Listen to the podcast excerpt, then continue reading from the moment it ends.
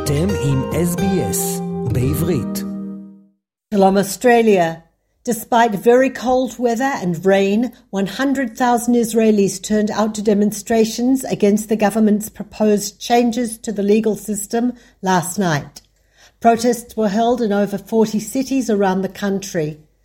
The main protest was in Tel Aviv, where over 60,000 participated. Ronnie Al-Sheikh, the former Israeli police commissioner, spoke at the rally saying the, pro- the proposals amount to a coup d'etat, no less than that. He continued, as an observant Jew, I must admit there's nothing Jewish in what's being proposed. Restraining power is a basic and deep Jewish value that must not be abandoned.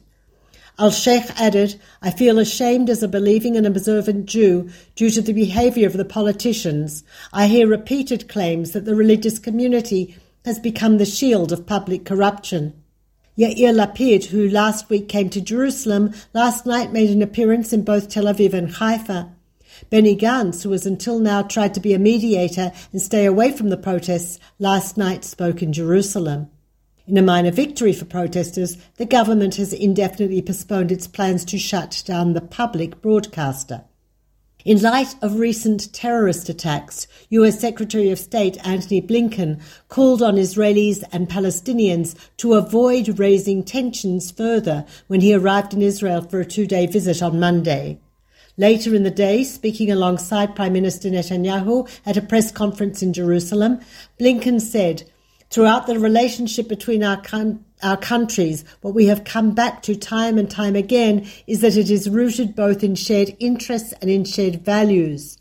That includes our support for core democratic principles and institutions, including respect for human rights, the equal administration of justice for all, the equal rights of minority groups, the rule of law, free press, a robust civil society, and the vibrancy of Israel's civil society has been on full display of late.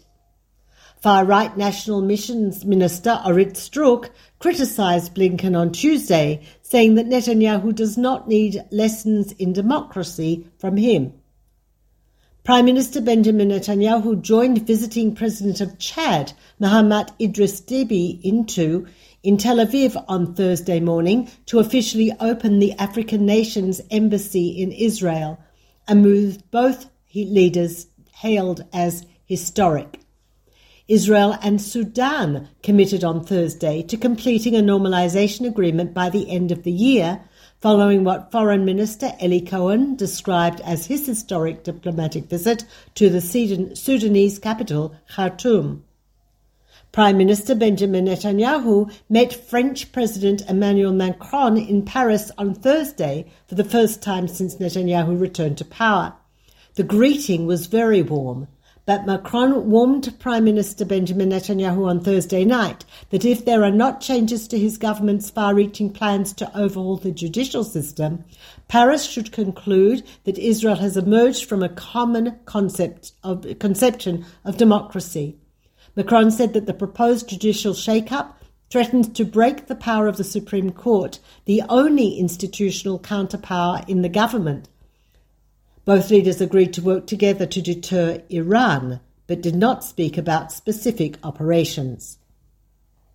Attorney General Gali Baharav Miara informed Prime Minister Benjamin Netanyahu on Wednesday that he cannot be involved in his government's efforts to radically overhaul the legal and judicial system because he has a conflict of interest due to his ongoing corruption trial.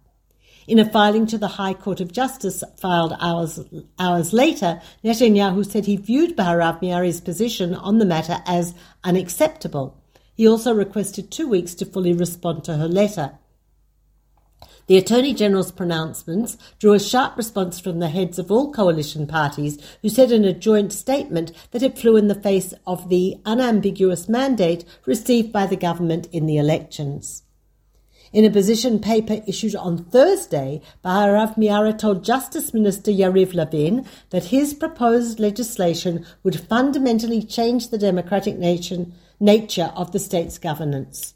She wrote, Every one of the proposed arrangements raises substantial problems that go to the root of the principle of the separation of powers, judicial independence, and the professionalism of the judicial branch, protection of the rights of the individual, the rule of law, and the preservation of proper governance. She said proposals to give the government full control of the appointment of judges would severely harm judicial independence and professionalism.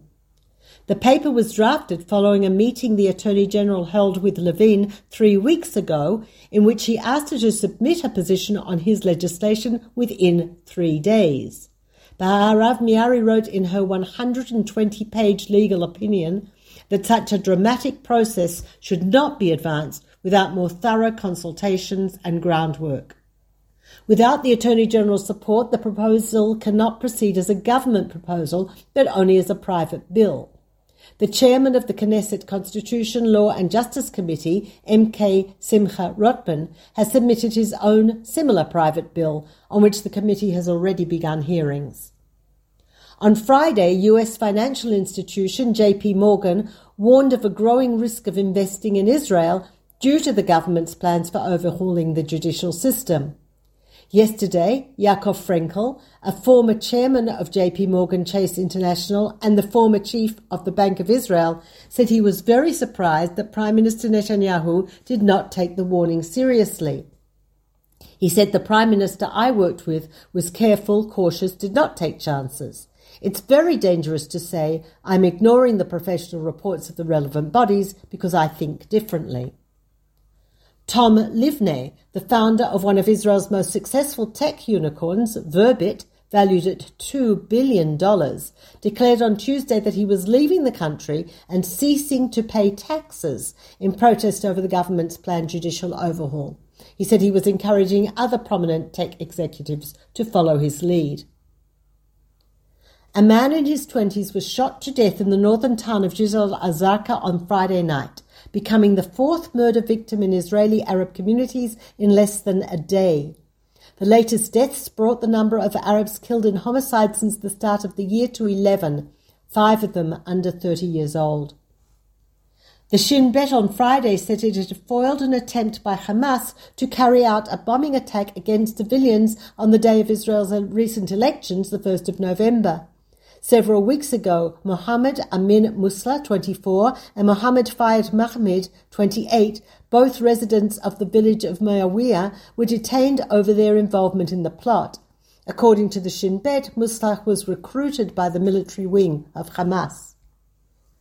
Prosecutors on Thursday filed charges against a group of four women from the centre of the country accused of attempting to smuggle 15 kilograms of cocaine and ketamine into Israel from Berlin and Budapest on multiple occasions between September 22 and January 2023. The case has been dubbed the Pink Suitcases Affair. An American tourist was arrested on Thursday after he vandalized a statue at the Church of the Flagellation on Via Dolorosa Street in the Old City of Jerusalem. The damaged statue was of the scourged Saviour.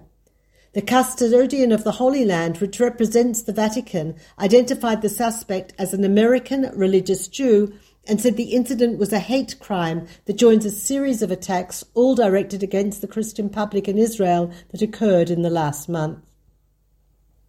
Shevach Weiss, Holocaust survivor and former Knesset speaker, who was on stage with Prime Minister Yitzhak Rabin minutes before Rabin was assassinated, died yesterday at the age of 87.